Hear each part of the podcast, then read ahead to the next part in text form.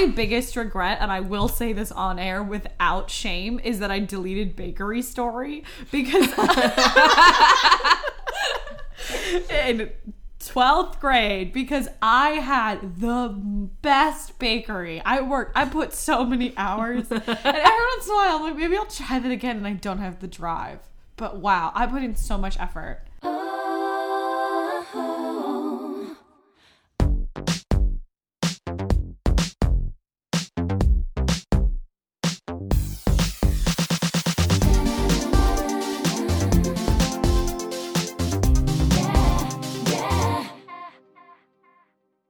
Are we talking about? Oh, I know what we're talking about. You made me watch a movie. I did. I did make you watch a scary movie for this one. It was worth it. Didn't you like it? Yeah, it was interesting. Yeah, it's a good one. Do you want to learn about a killer crocodile named Gustav? Why do you think I'm sitting here? Live in front of a studio audience. I'm, I'm just gonna say, I'm gonna swear more today because I it, this topic calls for it. There, Oh, there are a couple okay. quotes that I need to say because I thought they were hilarious, but Oh, have okay. swears in them. No, that's good. We'll So give some listen our this listeners some warning. This one, it's PG-13 this week. Sorry, Dad. Um, PG thirteen. wow. Okay, you're just gonna listen and laugh. in front of a studio audience. Okay. Hi, welcome back to You Know What I've Been Wondering. I'm Sarah. I'm Jane. How are you doing? I'm doing good. So a lot happened this week, good and bad. Um, the bad is literally just that I'm overwhelmed because I haven't packed yet, and I'm gonna be gone for six, seven weeks. I, how, until like end of August, I'm gonna be gone. But also, I mentioned very early on in the show that I had a YouTube series. Oh yeah. um, the channel's called Lunar Buzz. Check it out. But my friend Taylor and I did this Bachelor recap show called Bitch and Batch. And I don't bring it up often in front of people because it. Love you, Taylor, and um, I think we're you're doing a great job. But neither of us had time to really put effort into it or make Yeah. it like the quality that I had always wanted it to be. Right. Uh, but this week, our friend Sam Narciso, hey girl, um, Icon. decided out of the blue that she wanted to be our producer and editor. Yeah. So she came over Monday night, filmed it. She edited it way better than we've had before. It's so funny. Um, and also, like literally, our video last week eight views, and I don't blame the viewers. I love you, Taylor, but it wasn't our best work. We were we didn't have a great like quality camera we were filming with, Right. and we were filming it just like sitting. it's in our not yours. room. It's not anybody's singular fault. It's no just, one's There's fault. a lot going on, and it's hard to. But this week it's so funny, and Sam edited it really well, and she tagged Nick Viall in the tweet, and he retweeted it. He's a p- former bachelor, um, and the video last guy. week we No, had no, eight no. views last week. Last I checked, we had 222 views. Yeah. Nice 222 number, but I'm happy for it to keep going. So our viewership actively like yeah. more than 20 times Yeah. doubling. And now I feel I feel very overwhelmed because so Jane, well, she's in Maine, she's still gonna be on the show, but I'm taking over as the co-host. And so now I'm like, okay, before it was like this thing I was gonna do with Taylor and like it was low key. And now I'm like, oh my gosh, Nick Viall tweeted the link to this video in which I profess that I am obsessed with Garrett, one of the contestants. and so now I'm like, great, I'm like America's Garrett stan now. So I feel like I have a character and like You I- guys need to meet on Twitter, I feel like. Like this needs to happen. You need to tweet him. I need him DM him. I just want to. I, DM him. DM I'm not gonna DM him. I would tag him in something saying that I think he's doing a great job. Oh, okay. He is. She says I don't think he- breaking into to- sobs. I like. I just want to know he's doing real well. I don't think he's going to win. Like I. I don't No. think he, there, he's definitely not going. He's not going to be top three, or I don't even think top four. No, but I want. But he's a good boy. I, he's a good boy, and I want good things for him in his future. also, I was just really excited about our episode last week for this. Oh the Oh, whole. the Black Mesa. I need to. I got a lot of need- responses from that from our friends, and I was really excited about it. Yeah, I need to um, post more about it because it was truly so crazy. I haven't even looked. Someone texted me. It was Taylor. Um, that there's another one apparently, and I don't even want to look into it because I know I've already put so much into. Yeah, this someone Black put it in our group chat. Like there is a cigar-shaped alien probe, and I'm I like, uh-uh. refuse to even begin to study it because I know it'll terrify me further. Well, how are you, Sarah? I'm good. I'm like very overwhelmed. There's it's just like I feel like a lot of things are ending and beginning at the same time. So it's just a like I'm processing my emotions from things mm-hmm. ending and also processing my emotions for starting new things. Mm-hmm. I saw Toy Story 4 yesterday. Don't tell me spoilers, but tell me if you liked it. I loved it. Okay. I had heard from someone else that the reason I was at first I was like, we did Toy Story 3 and it was perfect. Why do we continue? Love Toy Story 3. Mm-hmm. I was like, why do we need another one? And apparently, someone approached Disney and Pixar Studios with this story, and they're like, "It is a Toy Story narrative, and I think you should do it." And they were so compelled by it that they were like, "No, we should absolutely do it." Um, and it was so good. I loved it. Um, I thought it was it was very cathartic watching it. I think it's interesting because I do think Toy Story is a series that has progressed as we have aged because it has come out periodically throughout our childhoods. And I felt the same way about this one. I was like, this is the movie I needed to see right now where I am in my life, just mm-hmm. like Toy Story 3 came out at a moment when I needed it. I did love it. I think it I think it holds up. Anyway, let's get started. Let's get started. Tell me now on a talking- completely different note. On a completely different note, do you want to hear about Gustav? Absolutely. The killer crocodile 100%. yes. Uh, Gustav is also known as the bulletproof demon crocodile of Burundi.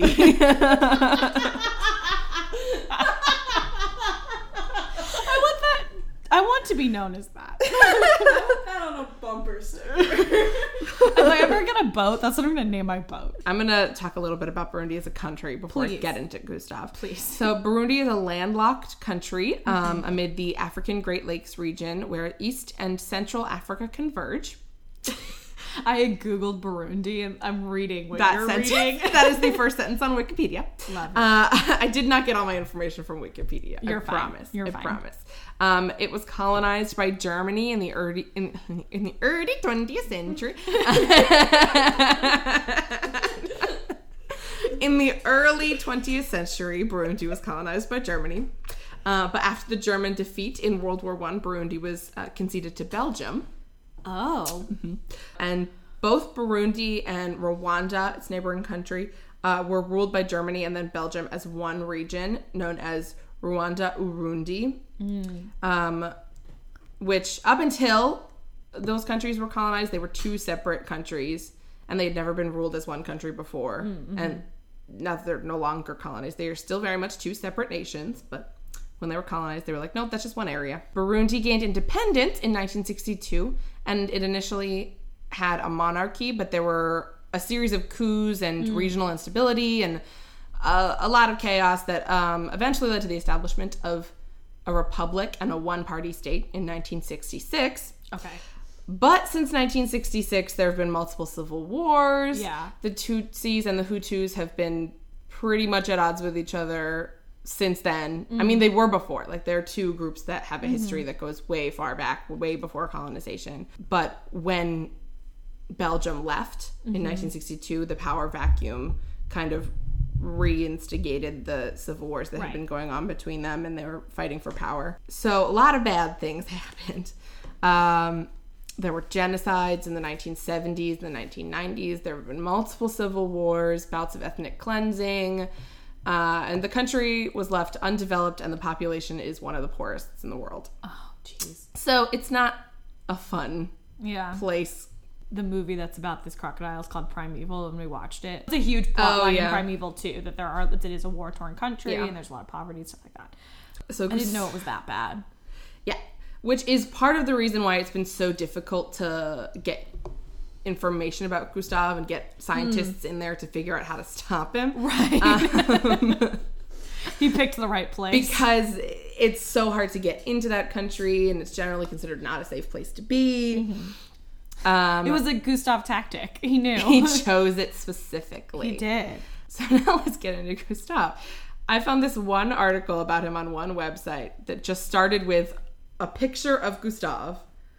And then the first sentence was, Look at this seedy motherfucker. this crocodile is hated, and for very good reason. He Oh, has yeah. killed over 300 people. Wow. It's like I feel like I'm gonna want to make a lot of like funny crocodile jokes, but like it's a problem. I know it's funny because like somehow this scares me less than aliens that may or may not be there in space. Like this is a real crocodile that's really terrorizing Yeah. the country. Uh, he hunts along the Ruzizi River and the northern shores of Lake Tanganyika. Um, he was named by Patrice Faye, a herpetologist uh, who has been studying and investigating him since the late 90s. Why did she pick Gustav? Well, he, Patrice is a boy, a Oh, he. man. I don't remember the reason. I think it was just because, It was funny. yeah, I think she's. He thought it sounded intimidating. really? I think it was the opposite of intimidating. Gustav. I can't find a reason for why she named him Gustav. Okay, That- uh, sometimes that- there are no reasons. there. I think I. I don't know. like that kid who said that turtle's name was Harry. Was it a turtle? It was a turtle. I was drawing a turtle and I had at, at wingspan, and then a little girl came up to me and went, "What's his name? Harry?" Sometimes we just pick names. we just pick names. Um, Wikipedia lists his birth as being in 1955, but we have no official way of knowing when he was born. Okay. Um, I wonder what made, what made Wikipedia think that. I, I don't know. So that would make him 64, which is probably about accurate. Based off of like size and Yeah. how long people have been disappearing. Yes. In Okay. 2004, it was estimated that he was under 60 years old, and now it's 2019. So Okay. Him being in his 60s does not s- shock me. It's not too far off. Um, so Gustav is a Nile crocodile. Uh, and Nile crocodiles are apex predators. Do not make a Mean Girls reference. Uh, essentially, meaning that it's so dangerous for other animals to prey on them, um, and they can prey on whatever animals they choose because they would always win in a fight. um, and then That's what that means that they would always win. yeah, pretty much. So like other apex predators are like lions. Yeah, trying to think of another one. Big cats. Love big cats.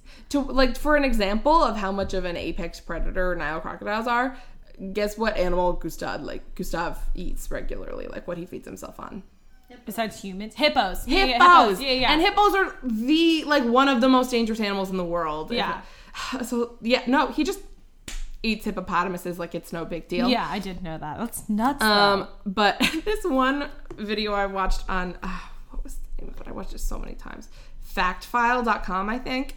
Um, they did this really hilarious video um, on Gustav, and then they wrote an article with essentially the same information. But in the article, they wrote about Nile crocodiles being an apex predator. It's the scientific and supremely badass sounding title given to animals so comprehensively unfuckwithable that no animals dare prey on them. oh my gosh. And while all Nile crocodiles are apex predators, Gustav is particularly formidable. He's the apex of apex Yeah, predators. he's the he's He's the top of the food top chain of the now. food chain. Literally, probably every food chain. Um, all regard. This is just all Nile crocodiles, not just Gustav. They have the strongest bite in the animal kingdom, following only the second strongest, following only killer whales. and they strike at a speed of 70 miles per hour. You're joking. No, That's so fast. I know. I watched this one bit where this scientist, uh, Allison J. Leslie, um, was talking to a bunch of students and like talking to them about crocodiles, and she was like, "It's like a bus coming at you, or like a car coming at you. That's how fast it moves." Is Gustav, you might be getting to this, abnormally large? Yes, Okay. That makes me feel a little better. he.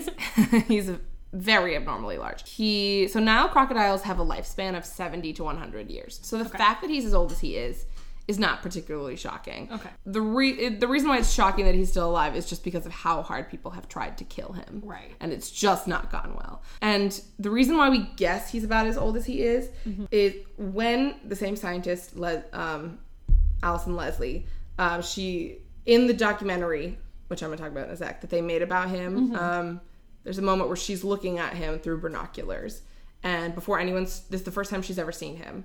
So without anyone telling her any information, she's like, he's probably 100 years old because of his size. Because crocodiles grow as they age They continue to grow. they continue to grow.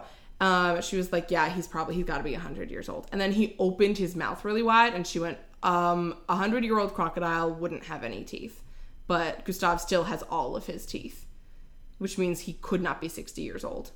And that was in two thousand four. And he's probably still growing. what?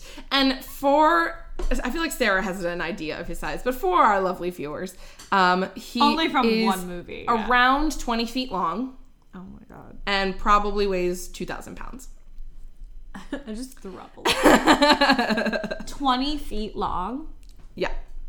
That's the length of our living room. Or as the people on Fact File said, or to put it another way, big enough that you could shoot him in the face and he wouldn't even give a fuck. Which is Which is probably true. true. We're all Um, just trying to be Gustav. A thug. wouldn't give a fuck. Um, he snatches people from the edges of the Ruzizi River in Burundi and leaves their corpses uneaten. And again, this is a quote from. So he just does it to assert dominance, not to eat. Yeah, he doesn't do it to feed. That's the thing. In uh, they said on factfile.com, which uh, this is my last quote from them, but they just had such funny things to say that I wanted to put it in. They said, in regards to the latter, the fact that he doesn't eat corpses, um, this has proved to be the most enduring aspect of Gustav's and his habit of dragging people into the water just to watch them drown has led to assume that the homicidal crocodile kills for reasons other than needing to eat, like practicing how to hunt, or perhaps more likely, that he's an asshole. That's wow. He's like the Ted He's Bundy of just- crocodiles. One article I read called him like the world's most notorious serial killer. yes, something. I have heard that phrase used for him before. Like, he's so that's how that we in know he's killed uh, over 300 people because he leaves bodies behind. Right. The beginning of the documentary that I watched, which I keep saying I'm going to get into, um, it's called "Capturing the Killer Croc," and it was aired on PBS in 2004, and it follows Patrice Faye, that herpetologist I mentioned before. Um, and a couple other scientists, Mark Gunswana and Dr. Allison J. Leslie, in attempting to capture him and it starts, which I don't know how. This documentary, I watched it. They put it on YouTube. It starts with Patrice Faye finding a body, and they show the like torso Yeah. that he finds, and then he and this other guy just kind of like bury it under the sand. Be- That's so scary. and I was like, why? Would like why is that allowed to be aired? and we're also True just being like, crime is a thing. I guess we're fine with that. I'm. Sh- I wonder if there's been like a copycat killer a copycat. in Burundi that's like murdering people and being like, "Oh, Gustav did it." I had two questions. One is is Primeval based off of the making of that documentary, and they just made it like a horror movie? Yes, Okay, because no one died on that mission in real life. no one died in that mission. Yeah. but the events of it are very similar. Um, that they like try to get him in a cage and he Yes. outsmarts them. Oh, everyone go watch. but no one died. Particularly, like I remember at one point the scientist who we were like, "That's the Steve Irwin type." Um, he's actually supposed to be Patrice Faye. Um, Oh, but he's he's alive. oh, good, good, the good. good. crocodile didn't kill him. Um, I also wonder, with getting back to the copycat killer thing, I feel like it's also hard because it is such a war torn country and it, um, Yeah. there's a lot of violence there that there are probably very many bodies left by just Yeah. military coups or whoever is currently rebelling at the time just left around and then they Mm. can pass it off as, oh, it was Gustav. you I believe that Gustav is a killer. But it also, I am sure that getting attacked by a crocodile looked very. No matter how hard you try, I feel like it would be really hard to mimic the way a body looks after getting attacked by a crocodile than it Yeah. would you as a person. he has a number of bullet wounds along his body, Oh my god. including scars from being fired at with machine guns. He has to be a mutation. He, I don't know. On multiple occasions, he's had run ins with local soldiers who just started firing at him all at once with AK 47s, and he just swam away. At least they didn't come attack him. I feel like if I saw him run away because you never know. You just turn around and start attacking you. He doesn't Yeah. give a shit.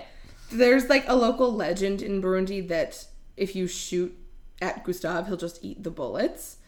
Um, but scientists, Hardcore. yeah. But scientists insist that the sheer bulk and size of him just make him literally bulletproof, which is scarier. That is scarier. I like don't want to see a video of him attacking a hippo, Yeah. but I kind of do. well, the thing is, like, hippos are so dangerous. Like, poachers who kill hippos use rocket launchers to do it. What? Yeah. I'm sorry. And this animal is just like, no, I'll just bite him. Like, I, I mean, I'm sure he does other things. Apparently, they attack with their tail. Like, yeah. really- yeah. Um, there's a rumor that he once survived being hit by an RPG, which do you know what that is? I didn't. It's a rocket propelled grenade. Oh, And it's a- that's what RPG stands for. Yeah, yeah. And it's big. know. And it sounds like unlikely that he would have survived that, but apparently there are dozens of stories where soldiers have made claims where they threw hand grenades at Gustav to scare him away. And all he did was just like, you're like, okay, I'll I guess I'll leave then. Like, Well, they can move at 70 miles an hour. Yeah. You know, get out of there pretty fast. Also, the fact that he grew up, he's a crocodile. the fact that he spent his whole life in this war torn country, he's very used to the sound of gunshots and grenades being thrown at him. Mm. Where are his so parents? nothing phases him anymore. Where are his parents? Where did they go? Is They're this a bandy situation? Like he got left behind? Yeah. Okay, so here's what happened in the documentary that okay came out in 2004 on PBS. I already said. Um, Wow, it's been 15 so years. up until this point, um, Patrice Faye studied and planned for two years about to, to try and catch Yeah, yeah, yeah. Gustav. And Oh, Patrice Faye specifically did not want to kill Gustav. He thought it was important to keep him alive, to Mm. Yeah. study him, and Yeah. he also thought you should kill animals. But also, like, come on, he's killed over 300 people. Yeah. Maybe we should That was the plot of the line of the movie too. Yeah. There's like an argument. Yeah. But uh, like uh, the other reasoning for keeping him alive is we literally just don't know how to kill him. right. Bullets aren't working. right. You'd have to probably inject him with something. Yeah. So the plan was to capture him alive, uh, but he and his team were given a two month window that they could do this Okay. because um, there was about to be a change in government in Mm. Burundi, and so they were just planning for a civil war to happen immediately after. Right. So they're like, you have two months to do this because the country will go to war again, Right. essentially. Um, Other dangerous factors. yes. So they built this giant cage. Right. It was 30 feet long. It weighed in the Good documentary. living space. yeah, in the documentary they just said it weighed a ton, but I couldn't tell based on the guy's voice if it weighed a literal ton or if it was just like, Weighed a lot. very heavy. Me trying to be a serious. ton. Um, and the people of the village of Katoomba had to carry it by hand because it was so large that you couldn't put it on a vehicle. Because there's also not a lot of roads around there, and the spot that they chose was not one that you could reach by car. Oh. Um, so they just carried it by hand four miles from the village Wait, to the four is in the number or like four miles? one, two, three, four miles. okay. um, they carried it by hand, which I want to know what the plan would have been if they had caught him, because then they were gonna carry the cage back with him in it by hand. Yeah. there's no way that that would have Yeah, gone well. yeah. I don't know. Were they gonna airlift him out of there? Like, can they? I don't know. Can a helicopter do that? But they chose this spot because they literally like he disappears for long periods of time. Oh, he's like, a- the Black Knight satellite. yeah, yeah. Apparently, his metabolism with Nile crocodiles in general is that it's so slow that like you They eat one to eat hippo, lot, you don't yeah. need to feed feed again for months to a year or something. Yeah, I have Um, heard that they have slow metabolisms. So he hadn't eaten in a while, so they had to find him. So once they found him in this one area in the delta, they set up a couple snares like in specific areas around him so that Mm. he would stay in that area. Um, and they put strategic bait and they placed this cage on the side of the river with Yeah. various kinds of bait in it. Um, they tried chickens, they tried goats. Um, Gotta get a hippo. That's just they a should have gotten a hippo. That would've No, been that really would've been hard. sad to watch. It's sad and really I mean, hard. goats too. I don't want to like rank importance Yeah. of Also, life, hippos but- are probably more endangered. So there's probably more politics in that. yeah. You know. In the snares that they placed around, they caught several other smaller crocodiles accidentally. They're like, "You're not Gustav. Get out of here, you short fry." Like, not the one we want. Uh, I assume they set him free. Um, and so they, they had two months, and weeks went by. They didn't catch anything. And the last week before they were going to be forced to leave the country, they like amped up their attempts and they placed a live goat in the cage. I guess this was the first time they placed a live animal um, in there, and nothing happened until one night. It was really stormy. Um, and it messed with the um, camera, so the camera went down. This happens in the movie. This I is know. pretty accurate so I know. far. I know. I'm Um, excited. yeah. um, so the weather made the camera fail, and uh, they came back in the morning, and the cage was like partially submerged in water. Like it had just been like completely knocked over. The goat was gone, um, and they had no idea what happened. I love drama. um, they think the rising water probably helped the goat escape, but they don't know exactly what happened. Like some people are like, it was Gustav. Somehow he so sneakily like got the goat out and still didn't go in the cage. Yeah. And we'll never know for sure what happened. wow. Uh, that was in 2004. Life's greatest mysteries. Um, that was 15 years ago, but he's still around. Assumed the the last sight, the last reported sighting of Gustav was in June 2015 when he was seen dragging an adult bull buffalo along a riverbank. That's so scary. He's so big. He's so big. He wouldn't fit in here. no, I don't want him in here. I like, do. Are we inviting them to tacos? We are. I don't want to see him, but like I'm interested, you know? yeah. The photos are crazy. I'll put photos on the website. Yeah, the photos are crazy, but like no one can get close enough to him to actually like Mm-hmm. measure him or weigh him or do anything because no one's lived to tell the tale that's gotten that close to him. Right. Crocodiles are we underestimate them, but they're scary. Like, how would they get him? The only thing I can think is like, no, a helicopter would scare him away. I mean, like, have a helicopter like drop something on him, but he'd he'd not. If a helicopter was nearby, he probably wouldn't stick around because he's so sneaky. All right. Is that everything that That's you have? That's everything I have on Gustav. All right. All right. Nobody go to Burundi, I guess. Should it, you you probably wouldn't be allowed to. I don't know if they let people go. Yeah. Like I think they The- only got permission. what's the to- documentary called? Capturing the Killer Croc. Yeah, capturing the killer croc. It Okay. aired on 2004 on PBS, but if you look it up on YouTube, it's there. Okay, so you can check that out on YouTube. And if you want to watch the movie that I've been talking about, it's called Prime Evil, spelled with an A. E V A L. Oh. It's very good. I like it. it's More a dramatized event of what the do- what happens in the documentary, and More people, die. people died in the in that movie in the attempt to capture him, but in real life, a lot of people have died. So it's a serious topic. Yeah, except in the movie they do blow some facts out of proportion. Like they mm. try to be like he's killed thousands. Like I don't know about thousands, but Yeah. And they try to say that he was born like the twenties, but the That movie's fun. probably It's a fun one. They well, I mean, him being born in the 20s at that time, because during the capture attempt was when she looked at him through binoculars and went, "Okay, he can't be 60 because of his teeth." Yeah. But until then, people were like, he's so big, he's got to be 100. So him being born in the 20s in 2004, that's like not crazy. No, that's true. Not And I guess apparently it's normal for crocodiles to live 100 years, and that's insane to me. animals have such long lifespans. Like we think we humans are like we live forever. Tortoises live like 120 years. Alrighty. All right, my Reddit segment's also about animals, but this is more lighthearted. Oh, good. Um, I'm gonna tell you how messenger pigeons work. this is a question I'm too afraid to ask, and they were like, "How how do messenger pigeons work? How do they know where to go?" Well, the type of pigeons used to carry messages are called homing pigeons. Um, these pigeons are excellent at remembering where they live, and some people say that they use magnetic waves that they can feel them to understand. Like, that sounds like a bird truther thing to me. Now The everything sounds like bird. have sonar. Yeah, but it's like pigeons. It's not that they can fly wherever they want. They can fly to one location. Like they memorize home base and will Oh. always know how to get there. And it only takes them until they're about six weeks old to know how to do this. To be like, anywhere I am in the world, I know how to get home. I wish human children had I know, that. right? Inject them with some pigeon stuff. no one can, no one will ever get lost again. So the way that it works is that you literally put your pigeon in a cage and you take it with you wherever you need to go. Like, and then they would just fly home. So it can only get messages home.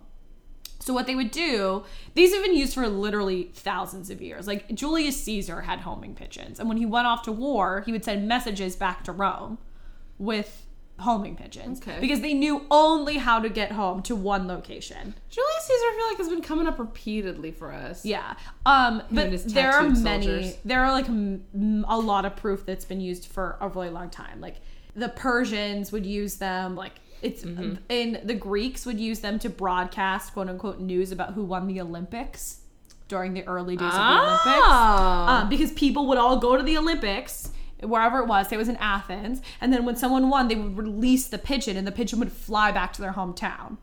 So people would travel with tons of pigeons so that they could send back messages because they only go one way. If they wanted a message back, like it would have to be a pit. They would have to have a pigeon in the other town that belonged to where you were. oh. That's the only way it works. It's not like they That's fly far back and less convenient than the. than it sounds, right? Yeah.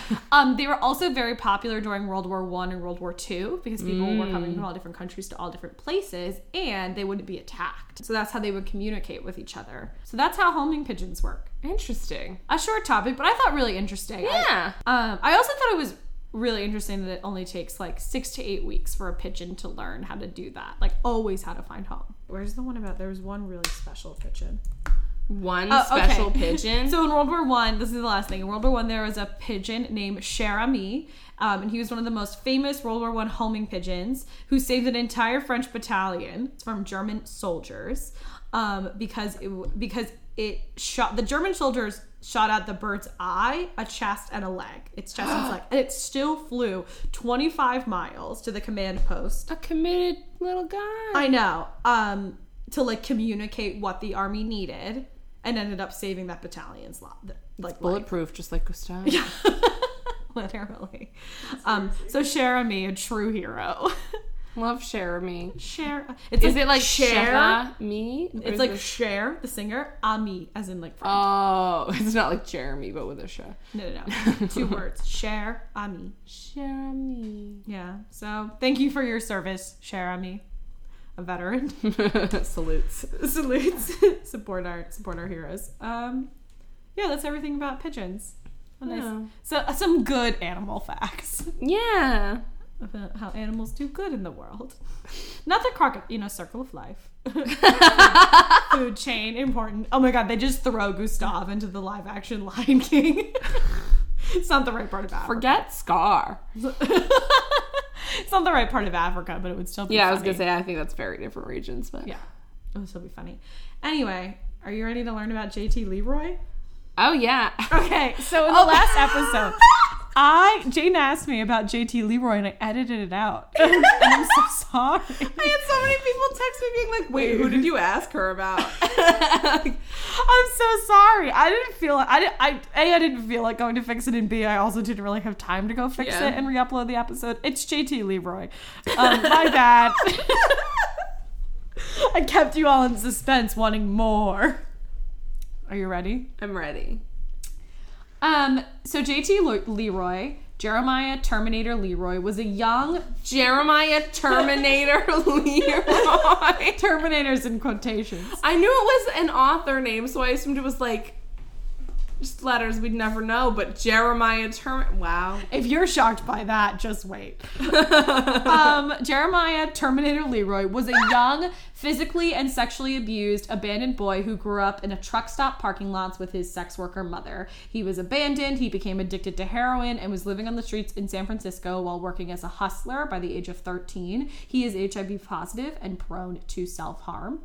In 1997, when he was 17, he published his first piece of writing about dressing up like his mother and seducing one of her boyfriends um, in an anthology. In 2000, at age 19, he published his first novel, Sarah, a semi autobiographical novel about a boy growing up with his mother, who is a prostitute working tru- truck stops in Virginia. A year later, he published The Heart is Deceitful of All Things, which is a collection of short stories about his t- childhood.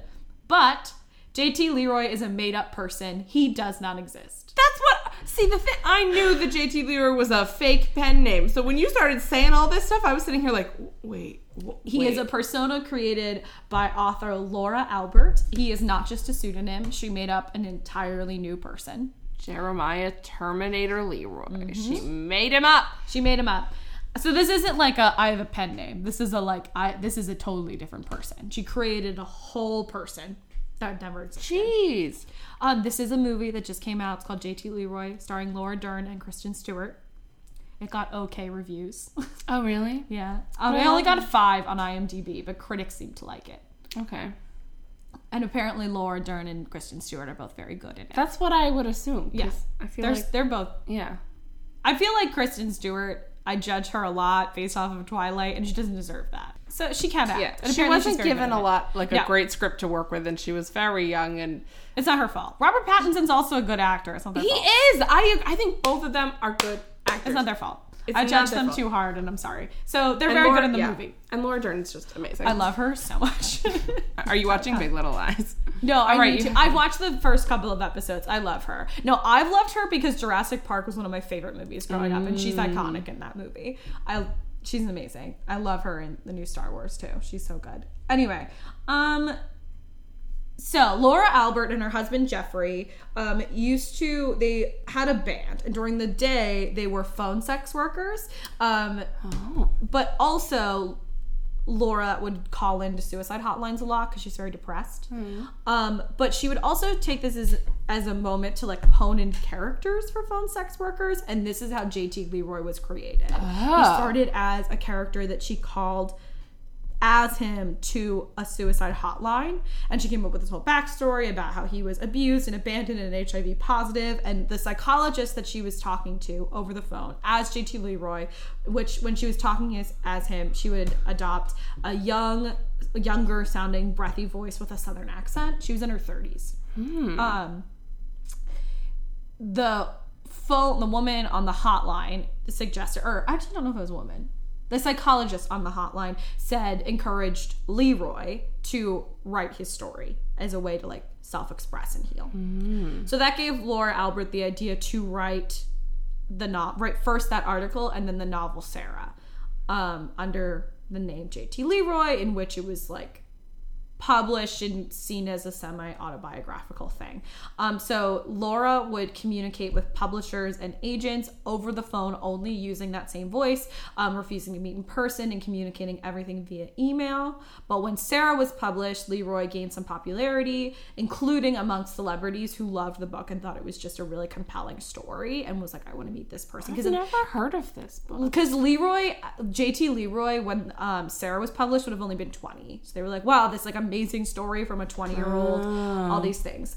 Um, and this led to Laura Albert convincing her then sister in law, Savannah Knoop, um, who use who is non binary. They use they them pronouns. Okay. Um, so I will be referring to them with those to disguise themselves in a wig and sunglasses and act as JT Leroy in public. So this started in 1999 2000 and continued until 2005. So for six years, Savannah Knoop was acting as Leroy in public. Um, they would wear a blonde wig, black hat, and sunglasses when they were outside.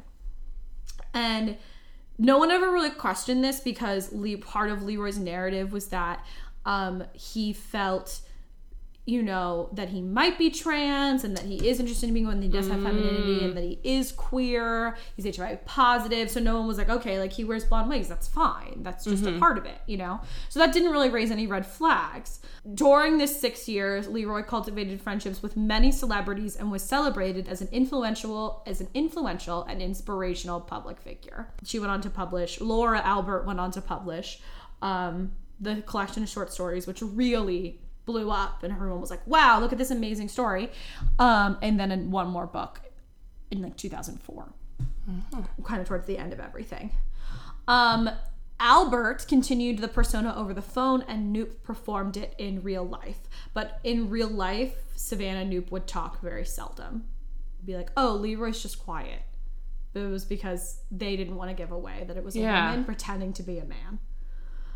So because Le- JT Leroy was a man or was a boy, Yeah, that yeah. um, and he never like said, "No, I'm a woman." You know, he was never officially trans. He was like, "No, I'm a male."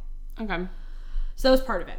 Um, JT Leroy became a close personal friend of Winona Ryder, who said, "quote He's ah. one of those guys you could just lay in bed with and watch movies with and cuddle with and feel da- and feel safe doing that. He is so true, such a poet." Winona.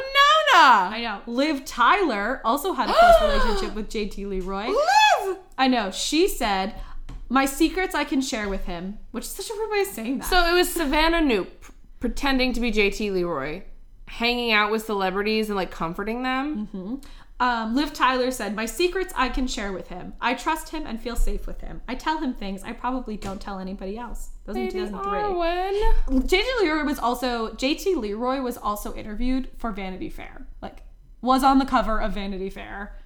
Major major figurehead for celebrities. One article is quoted as saying there are probably more people um, following JT Leroy than following the Church of Scientology. Nice. Which like nice. like, also problematic because JT Leroy wasn't real. Yeah. Um, Leroy also had a romantic relationship with Asia Argento, who wrote and produced a film adaptation of The Heart is Deceitful Above All Things, the short story collection. Um, and there's a lot of drama around this. In 2018, actor Jimmy Bennett, who starred in the film as Leroy when he was only seven in 2004, accused Argento of assaulting him in 2013 when he was 16 while producing and directing the film. Okay. There's also a lot with like Argento also felt personally betrayed when it came out that Leroy was not real was not a real person because they were in a romantic relationship. Um, in the movie that just came out, they changed the character of Asia Argento to a woman named Ava, who is played by um, Diane Kruger. And that character, the movie said some like not so great things about Ava, aka Argento. So that's caused some controversy recently as well. Um, Madonna tried to convert JT Leroy to Kabbalah. Bono gave him career advice. He was a hit among celebrities who all boasted his talents and celebrated his ability to overcome his terrible childhood. At some point, Laura Albert started appearing in public in a red wig, donning a British accent, as Leroy's caretaker and spokesperson, nicknamed Speedy. So This sounds like part- this sounds like the Lola Laflango to whatever her last name to Hannah Montana. The like my Oh, best friend who also wears a wig. Like yeah, yeah, yeah. it's also um, Speedy. Why was she called Speedy? We don't know. Um, it's very. It's like there's a lot of mystery around why she started doing that. But part of Leroy's narrative was that he eventually did get adopted by like a good home, and that's who Speedy is supposed to be, like the person that adopted and saved. Because she, Laura Albert, is much older than Savannah Knoop. She's almost twenty years older. So it was like, this is my caretaker, Speedy. It was very. um, that's what the cover of the movie JT Leroy, Laura Dern's in the red wig, and Kristen Stewart's in the JT Leroy outfit. That's what the cover is. And there are many photos of them together in these outfits. Um, one article said, quote, It is clear that Albert quickly became jealous of the attention received by Knoop, who was embraced by celebrities while Albert, by this point playing for no reason, Leroy's friend Speedy, with a ludicrous British accent, was elbowed out of the way. So it's probably jealousy because Albert was the one writing all these stories. Albert was doing the work as the writer, Yeah. but Knoop was getting all the celebrity attention. In August 2005, journalist John Nova Lomax published the article Coal Miner Mother of a Mess in the Houston Press, which cast doubt on the particulars of Leroy's story. Lomax recounted his frustrated attempts to contact Leroy by email, pointed out several discrepancies from his novels and interviews, and cast doubt on Leroy's existence at all. That's when it all began. In October 2005, Stephen Beachy published an article in the New Yorker asserting that Laura Albert was the real JT Leroy, assuming that the public figure was a hired actor. This was the first time that he was like, I have a theory, I think it's Laura Albert. Here's why. Specifically, like her, he knew who she was. Yes, and this is why. This is what Beachy had discovered. Um, I'll say the next part and then I'll tell you what Beachy had discovered and how on all the evidence that came to light. Part of which he had discovered, part of which this other guy, Warren St. John, revealed in the New York Times in January 2006. Um, and he said that the person the person posing as Leroy in a wig and sunglasses for six years was 25 year old at that time Savannah Knoop, um, Jeffrey Knoop's sister. Jeffrey is Laura. Jeffrey Knoop is Laura Albert's husband. Okay. Um, in a subsequent article, St. John published details of an interview with Jeffrey Knoop in which Knoop confirmed that Leroy did not exist and that his sister was Leroy's public face. Knoop also admitted to St. John that Laura Albert had, had written the works published as Leroy's. So the New York Times article is what really revealed okay, first we think Laura Albert's the writer, and now we think her sister in law. So Jeffrey just sold them all down the river. Just was like, I'm not gonna be part of this Mm-hmm. Yes, weird. because at this point. I believe by this point, him and Laura Albert were divorced. He also was sometimes coming out as a as a fake pseudonym person in Leroy's life to like he was the Mike Standley of the group. Remember when Oliver joined the Hannah Montana gang? Lit- lit- exactly. There are a lot of parallels. Hannah Montana may be based on this. So these articles included several pieces of evidence that helped people piece together what had been happening. First, a photograph of Savannah at a 2003 opening for a clothing store in San Francisco was discovered online. Five close friends of Mr. Leroy's, including his literary agent, his business manager, and the producer of a movie based on one of his books, were shown the photograph and identified Miss Knoop as the person they've known as JT Leroy. And they could do this only from the bottom half of Savannah's face. Ah. Because most of the time when Savannah was out in public, they were wearing sunglasses. okay.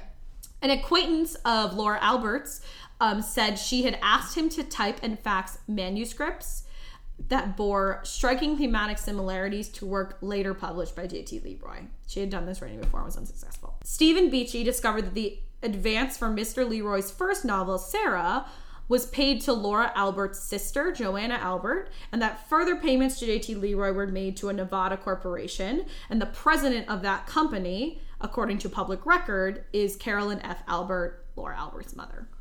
lives in Brooklyn Oh. After the publication of Stephen Beachy's article, the Times began to examine the circumstances of a travel article written by J.T. Leroy about a trip to Disneyland Paris. A review of the paperwork accompanying the assignment revealed a discrepancy. The article described four people on the journey. Um, however, expense receipts expense receipts submitted to travel indicated only an Air France itinerary for three people. Um, employees at Disneyland Paris and at two Paris hotels identified um, Ms. Albert from photographs as the person who presented herself as JT Leroy. Um, those employees said no one remotely resembling photographs of Leroy or Savannah um, were traveling with Miss Albert. So literally, she like was like, "I'm JT Leroy," and used that used her writing to take her husband and her son to Disneyland Paris, which is amazing. Oh. She's like, I'm a writer. I'll write you an article. And like, she she was always JT Leroy Yeah. you know, like it was always her voice, but there was all this stuff. Um, obviously, the public was outraged when all of this came out. Um, Laura Albert was totally vilified. Following the expose, Leroy's agent made this statement, or really was Laura Albert, but the agent didn't even know. Nobody knew. The only people that knew were Laura Albert, Savannah Knoop, and Jeffrey Knoop. Not even the publishing agents knew. It was like a fake person. The agent said, to present yourself as a person who is dying of AIDS in a culture which has lost so many writers and voices of great meaning, to take advantage of that sympathy and empathy is the most unfortunate part of it all. At the time, there were plans to make a movie based on Sarah. The production company sued Laura Albert for fraud because she signed the contract for the movie using JT Leroy's name.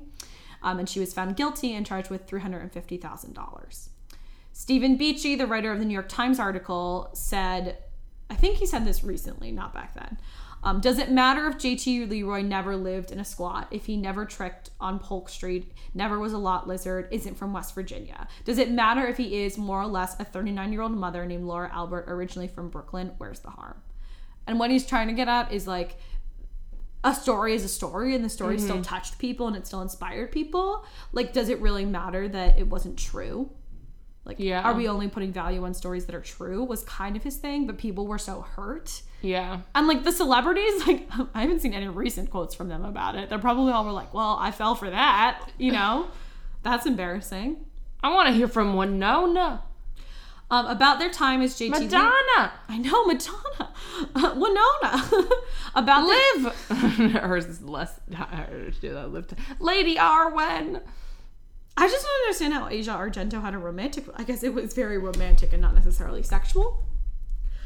Um, about their time as JT Leroy, Savannah has said, I think my experience as Leroy has helped me dismantle the ways we're supposed to be and to keep questioning how something feels, which parts matter to me. I think my gender neutrality was always there, and JT helped articulate it for me. So that was a nice thing that came out for Savannah. Um, the movie released earlier this year was produced and written by Savannah Knoop and recounts the emotional duress they were under from Laura Albert during this time. Albert and Knoop have little contact now.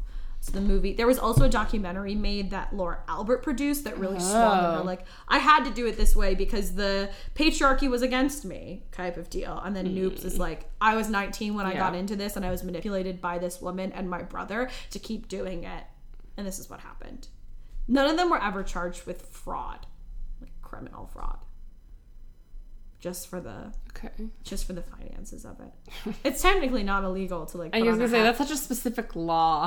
Yeah, it's not illegal to This put on one a thing is illegal. It's not illegal to put on a hat and be like, "My name's Bob now." You know, like it's it's not. Um. So that is the story of JT, JT Leroy. Leroy. JT Leroy, juicy one, right? Wow. I know. That one got me. I knew like the base of it. I knew that Laura Albert. I didn't know any of their names. I just knew Laura Dern's character in the movie was an author who I thought just had a pen name, and then people were like, and she didn't like go out in public. And then when people were like, "Reveal yourself," she had Kristen Stewart's character be like, "You you say it's you." Yeah, no, it was much more complex Yeah. than that. Yeah, it was crazy. This is considered one of the greatest literary hoaxes of all time. Wow. Which, like, literary hoaxes, mm, I'm into that. I was like, "Yeah, that sounds cool." Sounds cool. Tell me more. Thank you so much for listening. You can find us on Twitter, Instagram, and Facebook at YKWIBW Podcast. You can check out our website, I've been wondering.com. I'll post photos of Mr. Leroy and Gustav. And that sounds like a children's book. It's Mr. Gu- not. Mr. Leroy and Gustav. we write a children's book about these two characters meeting. if you like what you're hearing, you can donate to us on Patreon and patreon.com slash YKWIBW podcast. And lastly, if you have anything that you've been wondering, please email us. I've been wondering podcast at gmail.com and we will reply. And it'll be nice. and we can communicate like people don't do anymore. Anyway, um, Jane, you know what I've been wondering? what have you been wondering, Sarah? Okay, so this the next episode we record will come out on July 3rd. Day before 4th of July, which I love 4th of July. It's a good holiday. Not because I'm necessarily like an America Yeah. stan. I just like the barbecues and the fireworks and like the attitude. I think it's fun. I Yeah. always had a good time at 4th of July when I was little. Yeah. like community day.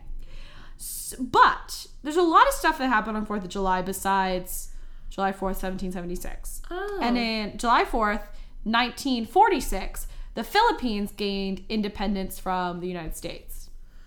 I know Oh. nothing about like any of that. So, I would like for you to tell me about the history of the Philippines. that seems like such a large with topic. regards to with regards to like independence from America. and like colonization. I'm not telling I'm not asking you to tell me when farms first appeared in the Philippines. and then in the year 1400, they found a mango. that I mean, I do want to know that, but you don't have to tell me that on the show. Anyway, I love an opportunity to drag America. Okay, okay. Since it's a patriotic themed episode, apparently, next year's an election year. Sarah. Oh boy, yeah, Jane. How did the founding fathers initially intend for elections to work, and how much has that changed? Slash, how similar to that do we still? Oh, okay, yeah, I don't know enough to be like. I think it works the same still. yeah. I like getting into some political, Some some political politics. history. Yeah, some uh, political history. Okay, yeah, I can look into that. Cool. Thank you so much for Great. listening.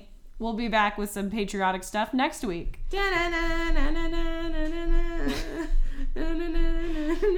All right. Thank you so much for listening. This is You Know What I've Been Wondering.